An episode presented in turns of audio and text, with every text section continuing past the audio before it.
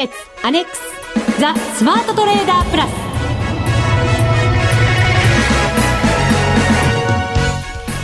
全国のリスナーの皆さんこんにちは。内田まさです。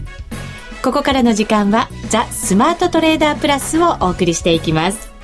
えそれではこの方にご登場いただきましょう。国際テクニカルアナリスト福永博之さんです。こんにちは。よろしくお願いします。よろしくお願いいたします。今日は福様はお一人でございます。もう一人の福様は？はい。あの福島さんなんですね。は いはい。今日はですね、ええ、社内で研修中で缶詰にされております。はあ、わかります。わかりますはい。はい。わかります。ね、いろんな研修がやっぱりあって、ええ、はい。そうなんですよね。そういう時はやっぱりね、会社勤めの方は出られませんからね。そうなんですよね。多分一歩も外に出てないんじゃないかと思いますけど、はい、今番組に出られなくて歯がゆい思いをしてると思いますので。確かにね、はい、今日は福島さんの分も元気に番組をお送りしていきたいと思います、はい、やりましょう。さあ FX ダービー現在開催中ですがいよいよ大詰めとなってまいりました、はい、本当ですね。はい。残すところあと？えっ、ー、とですね、はい、金曜日いっぱいということになりますので、はい、だから日本時間でいうと土曜日の朝までになりますよね。というと7日のじゃなくて8日の朝。ええ。じゃあ雇用統計までは入るわけですね。そうなんですよ。なんという最後なんでしょう。雇用統計でゴールを迎えるとは。いいじゃないですか内田さんもう内田さん今回ね一応一応って言ったらですけど。プラスで推移してますからね本当ね。一応。首の皮一枚。いやいやすみません。ちょっとつい出てしまう この後の結果をばらされてしまいましたが。いやいやそんなことありませんがはい、はい、そうなんですよね。どんな雇用統計になるのかも。今日は一応番組の中で見通しなんかも伺っていこうかなと思っております、そうですね。はい、はい、雇用統計の前にまだまだいろんなイベントがありますから、えー、そのあたりも、はい、伺いますね、はい、はい、よろしくお願いいたします。はい、ますさあ、それでは番組進めていきましょう。この番組を盛り上げていただくのは、リスナーの皆様です。プラスになるトレーダーになるために、必要なテクニック、心構えなどを今日も身につけましょう。最後まで番組にお付き合いください。この番組は、マネックス証券の提供でお送りします。スマート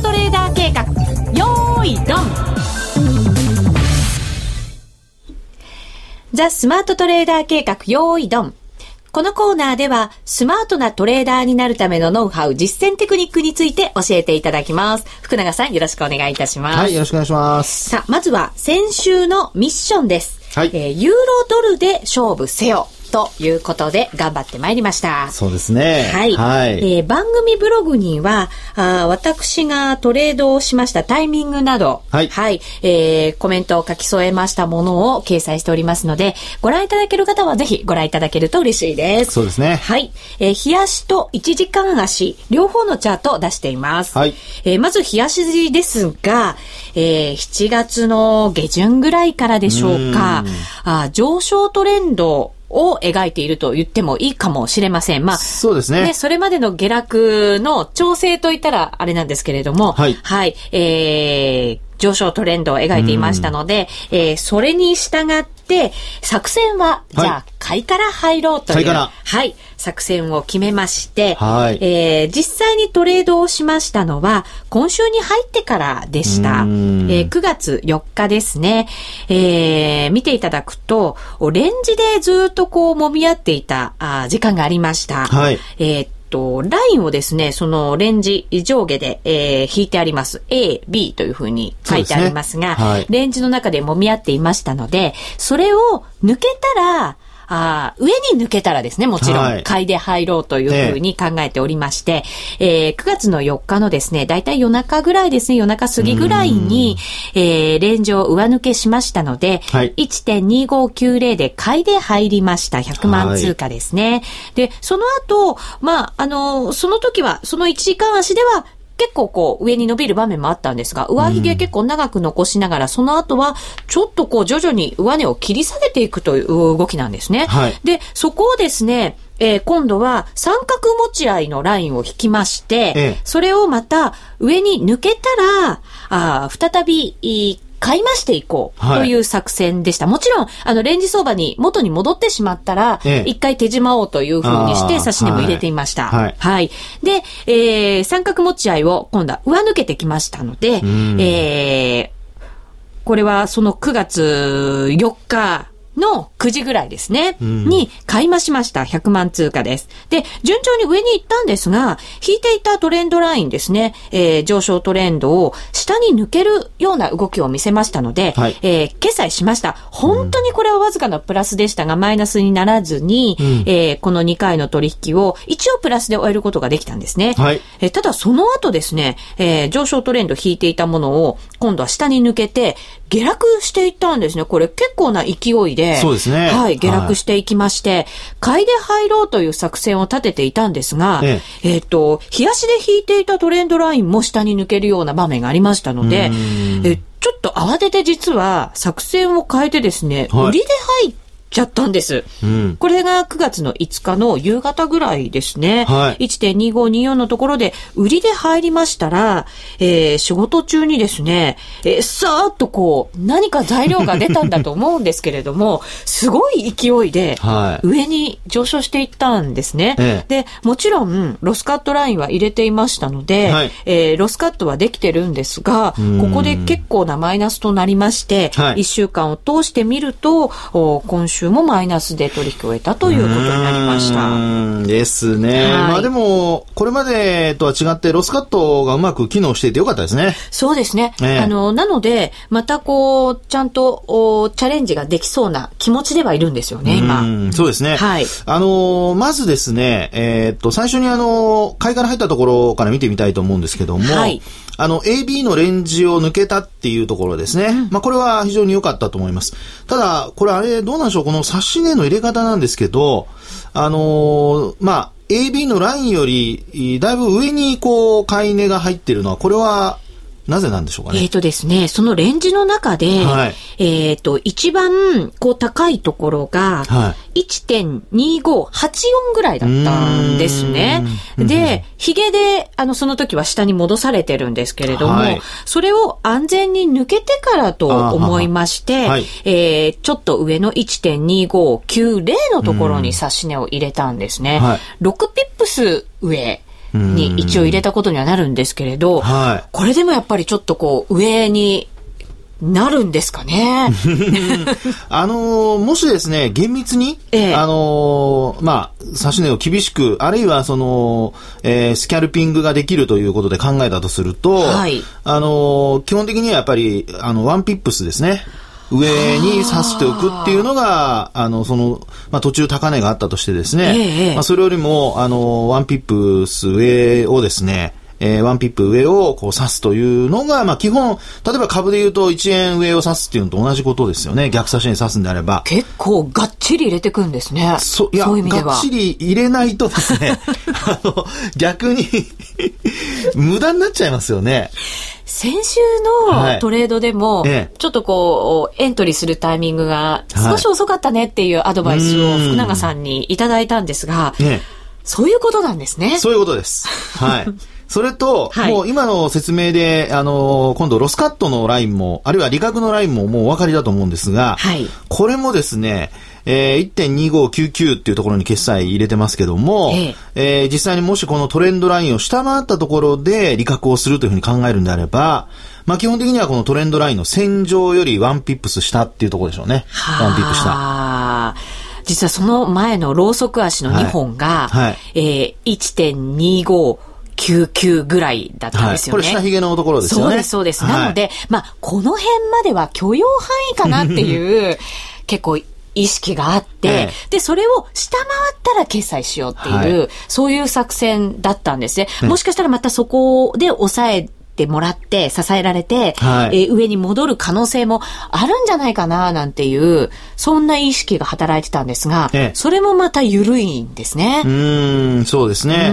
あの、考え方としてはですね、えー、こう、指し値、この、えー、まあ、下髭のところ、下回ったところでトレンドが変わると。はい。いうふうに考えるんであれば、まあ、それでもちろん OK ですし、えー、ただ、こう、髭を入れるとなるとですね、その分、やっぱり値幅が、大きな値幅を取っていかないと、これ、利益の幅が小さくなるわけですよね。はい。ですから、あの、基本的に、まあ、内田さんのようなトレードでですね、例えば、あの、上に抜いたら買う。ええ、で、あの、まあ、トレンドライン下回ったら売るっていうような、こうね、本当にちょっとの値幅の中で、そうやって上がって下がってっていうところを取るんだとすれば、ええ、これは基本的にはやはり厳しめに指しておかないと、あの、特に利確の部分というのは厳しめに指しておかないとですね、はい、えー、マイナス、まあ、マイナスにはならないにしてもですね、利益幅が小さくなってしまうということになるかと思いますね。取れるはず、取れたはずの利益が取れないで終わってしまう。はい、で一番やっぱり嫌なのは、あのー、まあ、儲け損なったはいいんですよね。ただ、こう、損失が膨らんでしまって、ここで切っとけばっていうのが一番良くないパターンなので、はい、ええー、まあ、ちょっとですね、あの、次回以降、あの、せっかくこうやって綺麗にトレンドラインだとか、髭の値もしっかり見てますので、まあ、そういう意味ではちょっと厳しめに指して見ていただいてもいいのではないかなと。はい。で、あと、これは OCO は指してなかったんですかね？OCO 指してありました。ということは、はい、上の方にも、あの、利食いの指し値が、はい、あ刺さっていたと。そうですね。はい。で、あの、ちょっとこれもな、あの、何日間か、かけて、はい、えー、利を乗せていこうというふうに思っていたので、はい、まあ、ちょっとそこも緩めだったんだと思うんですよね。ですね。えー、まあ、そう考えるとですね、このエントリー、まあ、1時間足でエントリーして、それで冷やしで取ろうっていうのはちょっと、ずずしいですいやいや、そういうわけではないですよ。ちょっとあの、ズレがありますよね。エントリーのタイミングと、はい。ということで、あの、その後の、あの、ショートのところに入ってしまうんですけれども、えー、まあ、これあの、えー、お気づきの方も多分いらっしゃると思うんですが、内田さんが、その、ショートしたところですね、えー、9月の5日の16時って書いてありますけども、えー、1.254、えー、1.2524。はい。これって冷やしで見ると、これ、まさに、5日線のとこじゃないですか？そうですね。ね。ここで売っちゃダメですよね。本当ですね。逆に、はい。買わなきゃいけないですね。その通りですね。そうですよね。ですからニュースが出たっていうふうな内田さん解釈してましたけど、えー、実際にはこの冷やしの5日線にタッチして、それで下に行かなかったので買い戻しがわっと入ったんじゃないかなというふうには思いますけどね。もうみんなが待ち構えてたところで、わざわざカモがネギしょってやってきたみたいな状態だったわけですよね。ねですから、あの、多分内田さんのその慌てるっていうのはよくわかるんですよね。あの、トレンドラインを引いてですね、はい、そのラインを下回ってしまったと。ただ、こうやって移動平均線をしっかりこうやって引いてみると、実はなんと、冷やしで見るとですね、まさに買い場だったっていうのが、まあわかるわけですよね。私多分これエントリーの時に、冷やし見てないですね。もう頭の中で上昇トレンドだっていう意識はあったものの、もののはい、多分そんなにこう20、あ、5日線のところにタッチってところまでは多分見れてないですね。1時間足とか30分足とかで見てて、パッと入って、ちゃったそうですよね。ありますね。あの、私はよくですね、あの、まあ、皆さんにこうお話しするときに、えー、この冷やしと、それから風足を両方ね、はい。えー、お話、あの、まあ、見るようにということまずですね、それからあと、あの、まあ、ああと、風足でも時間の違うものを、うん、あの、見るようにっていうような話をするんですけど、はい。今、まさに今回の例で言いますと、あの、大きくドドって売られたところですね。うん、これが、その冷やしで言うと、5日線にタッチして、えー、せっかくじゃさん頭の中で上昇トレンドだっていうことが分かっていたにもかかわらず、冷やしを見てなかったためにですね、こんな風に、えー、まあちょっと、おまあ、お、なんていうんでしょうね、あの、ヒヤッとしたためにですね、えー、売らされてしまったと。はい。こういうのっていうのは実はすごくトレードをしている中であるんですよね。うん、なんかこう動きについていかなきゃっていう意識が、はい、なんかその時ものすごい強かったんですよね。ね、このまままだ行ってしまいそうに見えますよね。えー、なんかずるずるずると結構な勢いで来てたので、はい、そうですよね。はあと思ったんですよね。えー、まあこれあの1時間足ですからね、結構長い時間トレンドが続いてたってことになりますからね。はい、えー、まあですので、えー、今回のケース、これはあの本当に多分あの皆さんトレードしてる方にもですね、特にスイングトレレードされてる方、あの、いい、いい、これ教訓になると思うんですけども、まあ本来本当にこう指し値をするんであれば、えー、買いの、このタイミングで言うとですね、上昇トレンドになっているとすればですね、はいこんな風に下がってきた時には、まあ、日足でまず大きな流れを確認しているわけですから、この5分足のと、あの、えっ、ー、と、5日移動平均線ですね。まあ、ここに指し値を入れておくと。はい。ですから、この上に指し値を入れるっていうのが、まあ、厳密に、こう、厳しめに指す時のポイントになるってことだと思います。ですから、ここで仮に、こう、ね、100万通貨買って、買い乗せってやってれば、それこそ、あの、先ほどの、まあ、利確がですね、1回目の利確が、ちょっとこう、利が薄かったっていう話ですけども、はい、こう、冷やしのトレンドを見て、えー、乗っかっていれば、それこそ全く問題なかったわけですよね。そうですね。今も1.26しっかりと超えて推移してるわけですから、はいですね。はい。ね、なので今回、あの、内田さんが、あこうね、えー、皆さんに多分、えー、いいあのー、これ、えー、例題を出してくれたと思いますので、サンプルになったと思いますので、まあ、ぜひこういうふうにですね、分足でこう、1時間足とかでもこう、売られたとしても、日足のトレンドでしっかり、えー、上向きであれば、実はそこは買い場になるケースもあるんだっていうことを覚えておかれるといいと思いますね。うんはい。下がってるから売りというわけではなくて、待ち構えてそこからエントリー。はい。はい。本当はするべきだったと。はい。ですね。はい。はい、で、もしそれであれですよね、5日線とかこう、下回ってきたら、あの、諦めてロスカットしていけばいいわけですよね。そうです。そうするとね、あのー、さっきの内田さんの話じゃないですけども、あの、1時間足とかでエントリーして、えー、それで冷やしで取ろうっていう形にしますとね、うん、えー、今のようにこう、慌ててしまうわけですね。はい、ドドッと下がっていたときに、ただ冷やしでエントリーするっていうことになると、今のようにまさにこう、値下がりしたところで買うことになりますから、えー、これ値幅も取れるということになりますね。うん、ただ、あの、こう動いて、えいる間、自分の価格に近づいてこないと、なんか上がっていくとなんか置いてけぼりにされたような気分になっちゃうので、えー、えー、こう逆にその時も焦ってしまうんですけども、まあ、そういうふうに思わずにですね、えー、時間軸をきちんと合わせてトレードを行うと。はい、そういうふうにされるといいと思いますね。はい、ありがとうございます。さあ、それでは、点数をいただかなくてはいけません。はい。はい。そうですね。今回の点数はですね、まあちょっと申し訳ないですね。もうマイナスですからね。はい。5点満点で2点ということで。はい。まあ2.5でもいいんですけど。でもちょっとプラスじゃないので3はちょっとね、つけられないなという。うね、はい。はい。気持ちだけはしっかりいただいて2で。はい。はい。ありがとうございます。以上、スマートトレーダー計画用意ドンでした。FX なら、マネックス証券の FX プラス。現在、FX のサービスを提供している会社、世の中にたくさんありますよね。そんな中、マネックス証券の FX 講座が堅調に増えていると聞いています。なぜたくさんある会社の中でマネックス証券が FX トレーダーに選ばれるのか、私なりに検証してみました。まずは取引コストについて。取引コストといえば取引手数料とスプレッド。マネックス証券ではもちろん取引手数料は無料。米ドル円のスプレッドは原則2銭と低コスト。しかも、1銭通貨単位から取引できるため、初心者の方にも優しいです。気になる取引ツールはとても使いやすく、投資情報も満載で、携帯電話やスマートフォンからの取引機能も充実。もう、言うことありませんね。さらに皆さんに朗報。今なら、新規講座開設キャンペーン実施中。講座開設のお申し込みは、パソコンや携帯電話から、マネックス証券で検索。今すぐお申し込みを。FX は予託した証拠金額より多額の取引を行うことができるレバレッジ取引であり、取引対象である通貨の価格や金利の変動により、予託した証拠金額を上回る損失が生じる恐れがあります。お取引の前には必ず、契約締結前交付書面の内容を十分にお読みになり、リスク、手数料などをご確認ください。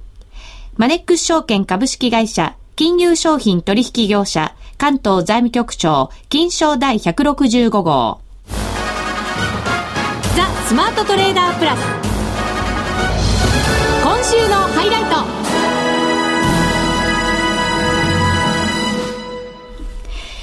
ザ・スマートトレーダープラス今週のハイライトです。えこのコーナーでは今後の為替動向を福永さんに解説いただこうと思います。えー今日、そして明日にかけて、はい、もちろん来週にかけてもイベント盛りだくさんなんですよね。そうですね。はい。あのね、番組の冒頭にも話ありましたけども、まあ今晩の ECB の理事会、それからあとは雇用統計ということで、はい、まあ本当にあのまあ為替をトレードしてる人にとっては、うん、毎月ね、やってくるビッグイベントという感じですよね。はい。ねえー、まずは今日はですね、その ECB の政策金利の発表があります。その前にもちろん BOE、イギリスの中央銀行の政策金利の発表もありますので、はい、今日だけ見たってすごいわけですよね。ADP の雇用統計の発表があったりとか、そうですね。はい。ISM の非製造業の、はい、景況指数も発表されたりしますので、ええ、まずその、まあ、中心と言ってもいいかもしれません。ECB ですよね。そうですね。はい。まあ、あの、政策金利に限って言うとですね、あの、まあ、利下げするかどうかっていうのは、実はちょっと微妙かなとは思いますね。はい。で、あの、なぜかと言いますと、あの、えー、ユーロ圏の、あの、消費者物価指数の発表が先日あったんですが、ええ、これが、あの、予想を上回る結果になってまして、はい、えー、結構ですね、あの、消費者物価指数 CPI 上がってるんですよね。ですから、あの、まあ、そのユーロ安が仮にですね、物価の上昇につながっているとなると、これ利下げをするとですね、さらに物価の上昇ということで、これ非常にあの、こう、手立てとしては非常にこう、悪い循環に入ってしまって、はい。あの、打つ手がだんだんこう、狭まってくるってことが考えられますね。不況の中の、はい。えー、インフレということになるスタグフレーションってやつですね。そうね。えー、まあそういうことになりかねないのでですね、えー、これ本当に利下げするかどうかっていうのは、ちょっとですね、えー、前回、まあ、発表されました、えー、CPI を見る限りは、ちょっと厳しいのかなというふうには私なんか、あの、考えてますね。ものすごい舵取り難しい局面なんですね。そうですね。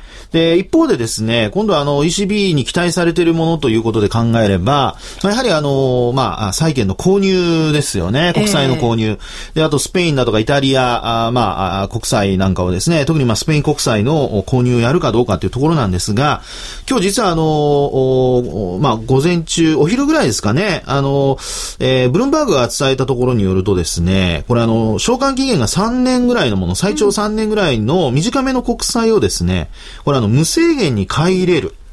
無制限にはい。という、えというようなことをですね、あの、中央銀行の関係者、まあ、これ、あの、人数まで書いてあります。二人と書いてあるんですけど、えー、明らかにしたということなんですね。えー、で、これ、あの、ドラギプランとかっていうふうにこう呼ばれてましたけども、はい、で、一方でですね、あの、まあ、先ほどお話したように、こう、通貨が弱くなっていくと、インフレ懸念が出てきてしまうので、えー、まあ、一方で、あの、不対価措置というのを取ってですね、うん、えー、通貨供給増加に対する市場の懸念を抑える内容になっていると。うん、まあ、要するに、あの、まあ、非不対価ってことになると、ばらまいたお金はそのままなんですが、はい、不対価っていうと、それをちょっと回収してですね、供給量は一定に保つということをやろうということのようなんですよね。はい。まあ、ですから、まあ、そういったところを考えるとですね、えー、まああ、実際に、この国債の購入ということを仮にこうやってくれれば、あの、ユーロが弱くはならずに、うん、えー、基本的には、あの、まああ、財政不安というようなところもですね、解消、ある程度ですよ、はい、解消されるということにつながるのではないかなっていうところでしょうね。うえー、ただこう、ドイツとは足並み揃ってないようなコメントも 結構あったりしますから。ですね。えー、まあ、ドイツはもう国債の買い入れ、特にですね、今回やっぱりポイントになるのは、この無制限って言葉がですね、無制限。この中で、あの、使われたことなんですよね。うん、で、この無制限というのが本当に、あの、実際になった場合、これは多分やっぱりドイツとしては反対する可能性高いですよね。まあ、ですので、えー、今後、まあ、その買い入れ、まず再開されるかどうか、それから、あと、この ECB がこう債券購入に関してですね、えー、一定のこの金額上限なんかを設けるのかどうか。はい、これあの、アメリカの QE2 でさえもですね、えー、例えば6000億ドルだとか、まあいろいろ毎月こうね、金額、決まった金額というようなことを発表してますので、はい、しましたのでね、まあ今回のケースで言うとそれがちょっとポイントになってくるのかなというところになると思いますね。はい、で、それ実際に、えー、実行できれば、まあプラスにはなる、まあ要はユーロが強くなるということになるんではないかなと思いますね。その期待感でやっぱりユーロこのところ、まあ、あのー、上がったり下がったり見ててますけど、はい、それでも全般的には底堅い動き。そうです。ね。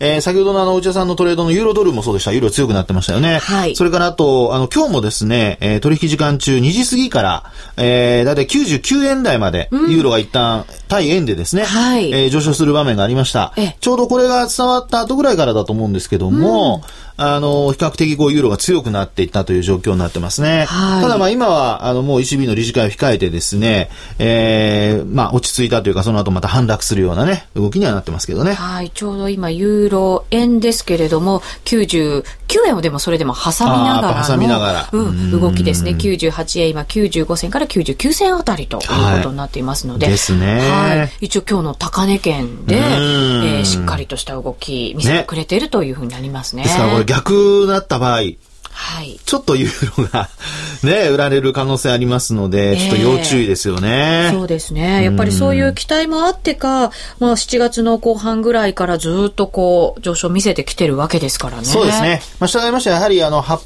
表もですけども、政策金利の発表の後の、あの、ドラギ総裁のその会見、うん、まあ、ここでどういったことを話をするのか、はい、まあ、これによってまた動くでしょうから、まあ、トレードされてる方、ポジションを持ってる方は、あの、要注意と、うん、ね、会見が終わるまで要注意ということになると思いますね。はい。はい。続いてはこのコーナーです。みんなで参加、今週のミッション。さて、このコーナーではあ、ミッションを発表していただくんですが、もう残り1週間はありません。はい。はい。えー、土曜日の、日本時間の土曜日の早朝までということになりますので、はい、えー、そこまでの最後のミッションというふうになります。はい、福島さんお休みですから、福永さんにいただきます。よろしくお願いします。はいまあ、今回は、せっかくじゃさんがプラスで推移してますので、はい。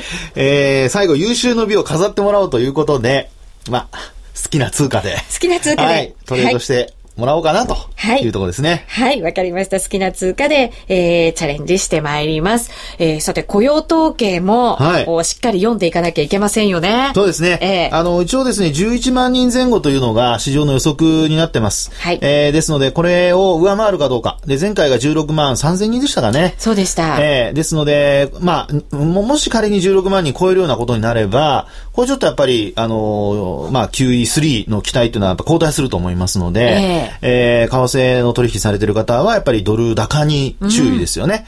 うん、一方で11万人前後よりももっと、もっと下回って、一桁万人。はい。えー、9万人とかね。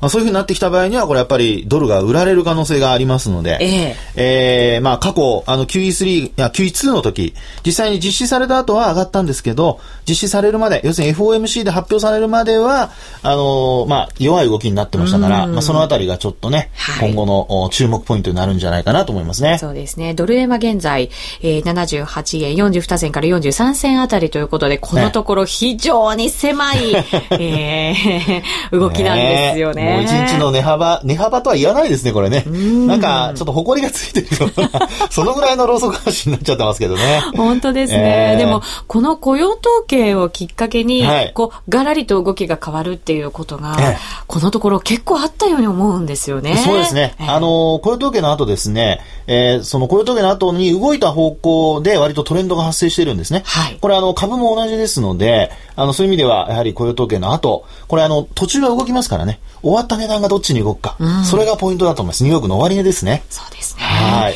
FOMC も来週に控えてますので、えー、はい。この雇用統計、えー、明日がどんな数字で発表されてくるのかというところは非常に注目高いですね。久しぶりにワクワクドキドキですね。ドキドキです。はい、はい。頑張ってトレードしてくださいよ。泣きそうですけどね。はい。ぜひ皆さんも頑張っていただきたいと思います。えー、ミッションは好きな通貨で勝負せよという方です。以上みんなで参加、今週のミッションでした。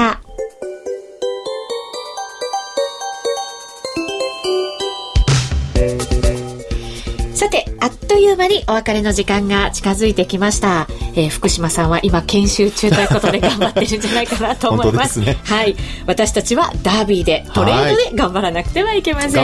はい。ここまでのお相手は、福永博之と内田まさみでお送りしました。それでは皆さん、また来週この番組はマネックス証券の提供でお送りしました。